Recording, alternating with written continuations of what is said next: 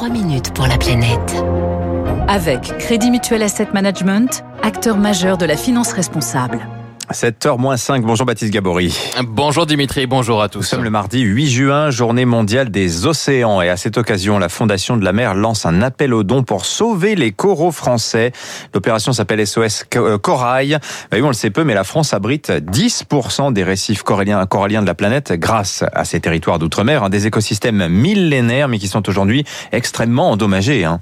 Oui, l'opération SOS euh, Corail a sélectionné 14 projets de sauvegarde ou de réhabilitation de récifs coralliens ou d'écosystèmes euh, qui y sont associés. Exemple à Mayotte où l'association euh, Tsara Tanana porte un programme de restauration des mangroves. Nathalie Dugam est la présidente de l'association. Il y a une forte méconnaissance en fait de tout ce qui est mangrove. Hein. Euh, c'est plutôt assimilé un petit peu à des endroits hantés, des endroits sales. Donc par conséquent, les gens en fait n'y prêtent pas vraiment attention. Et puis il y a beaucoup de déchets qui sont rejetés. Et à ce titre, il y aura beaucoup de sensibilisation auprès de ce public, auprès des scolaires, mais également on va inciter effectivement la population à réhabiliter cette mangrove des palétuviers. Les arbres caractéristiques des mangroves seront euh, replantés. 15 euh, hectares sont euh, concernés. 13 autres projets donc seront menés en Guadeloupe par exemple ou encore en Polynésie.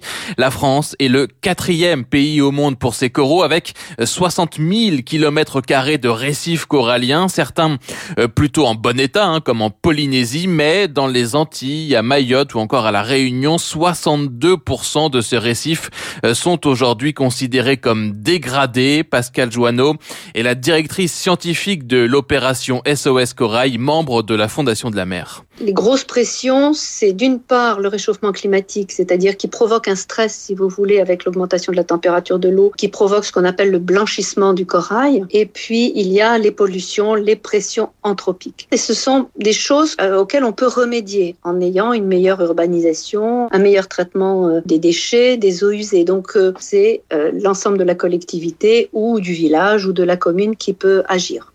Dans le monde, 50% des coraux ont déjà disparu depuis 1870. Un tiers des restants euh, sont aujourd'hui menacés alors même qu'ils abritent une biodiversité exceptionnelle. Plus de 25% des espèces marines dépendent de la survie de ces récifs qui jouent aussi un rôle essentiel euh, pour la pêche, le tourisme et même la protection des côtes on parle très très peu de la protection des côtes. Un, récif barrière permet d'atténuer, si vous voulez, les vagues de l'océan et protège justement les côtes, qui est une protection euh, physique et qui euh, capte, si vous voulez, une partie de l'énergie des vagues.